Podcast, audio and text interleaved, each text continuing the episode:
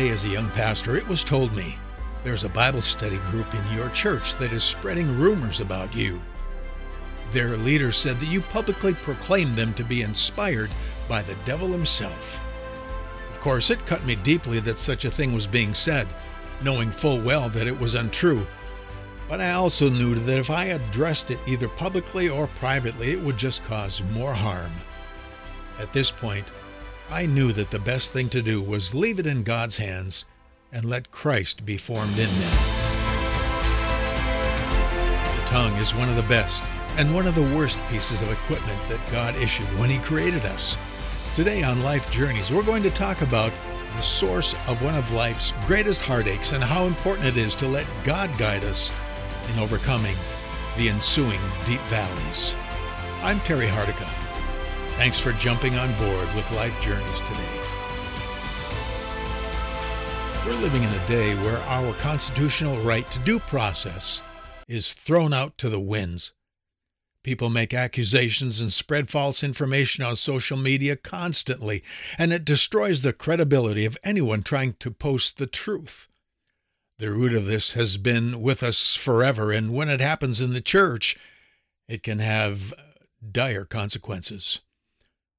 Someone says something. Then someone feels like they have to respond. It's not long before gossip is spread on the wings of a prayer request. Now, it's one thing when someone gets hurt, but it's a far different thing when that person who gets hurt becomes bitter. We've seen that in a big way in America this year. Conservatives have discovered what they feel are grave injustices in government. Conspiracy theories have abounded. Fake news and false reports have filled social media. Unproven accusations of corruption, revolution, and racism have caused outrage. Political campaigns have been notorious for fault finding, and this one is rewriting the record books.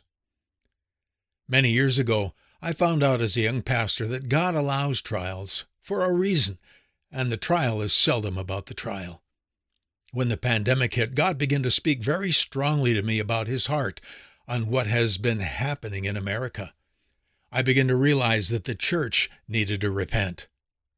God showed me the twofold blueprint for spiritual warfare in the book of Revelation, and it began with a message to the seven churches in Asia Minor. The fundamental message was to get the sin out so that you'll be prepared to properly respond to the external battle that is coming upon the world. The trial of the pandemic being allowed was God's way of calling the church to first get some things straight. Yes, it was a demonic attack, but God meant it for the good. God's people can never battle external issues until they get the heart right with Him.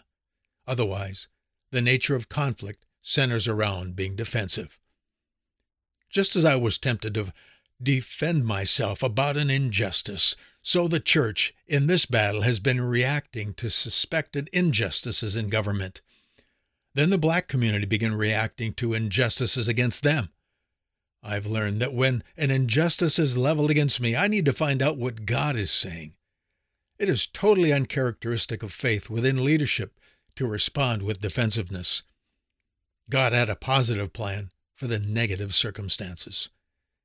I learned from Job's great conflict with health, wealth, and death in his family that, though Satan had been permitted to afflict him greatly, it was for a positive purpose. Job's sin had not caused this. But a deep seed of hidden self righteousness needed exposing for all of human history to see. Job began defending his honor, and in doing so, his defensiveness put him in danger of becoming bitter. As a pastor, I began to realize that when I was subjected to injustice, affliction, and attacks, if I defended myself, I would not only lose, but I would betray a life of grace. God's kingdom of grace does not operate by the pluses and minuses that we accumulate in life between one another and towards God. Our defensiveness is not the way to peace with God and men. So God allows trials to root it out that if we would repent, He would deliver us all. When the pandemic and the riots started in America, there was a need to expose the corruption that existed, but the church, by and large, did so far too enthusiastically. They cried injustice at every turn. They seemed driven to expose faults, hypocrisy, and hidden agendas. Oh, they were there. But what they didn't realize was that they were modeling the same thing that they hated in the radical segments of the black community bitter judgments and riots against unjust treatment. God has been trying to get the church to see that without their own repentance of the sin that he was trying to expose, they would continue to model a defensive, self righteous battle plan that would only enforce the darkness.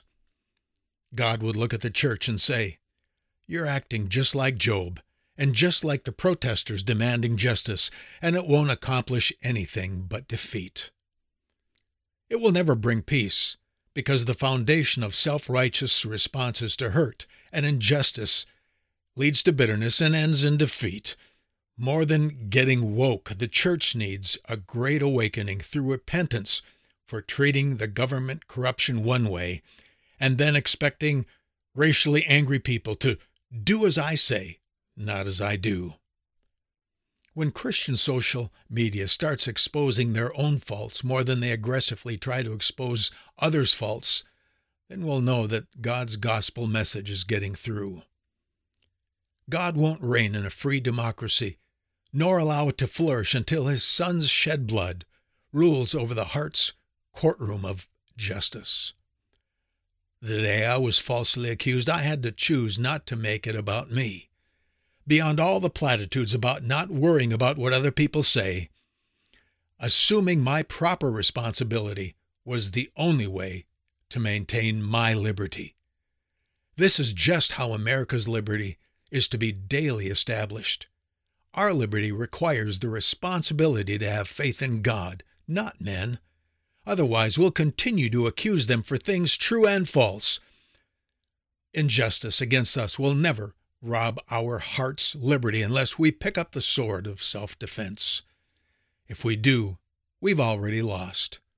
If we attempt to expose injustice with an attitude of self righteousness and indignation, we'll lose, and being on that road will expose our unbelief to everyone but us. Folks, according to the book of Revelation, Jesus is about to open the seals of the scroll that will right every wrong in the earth. As he does, every devil, every evil, and every bit of hatred will be exposed, and it will run free for a season.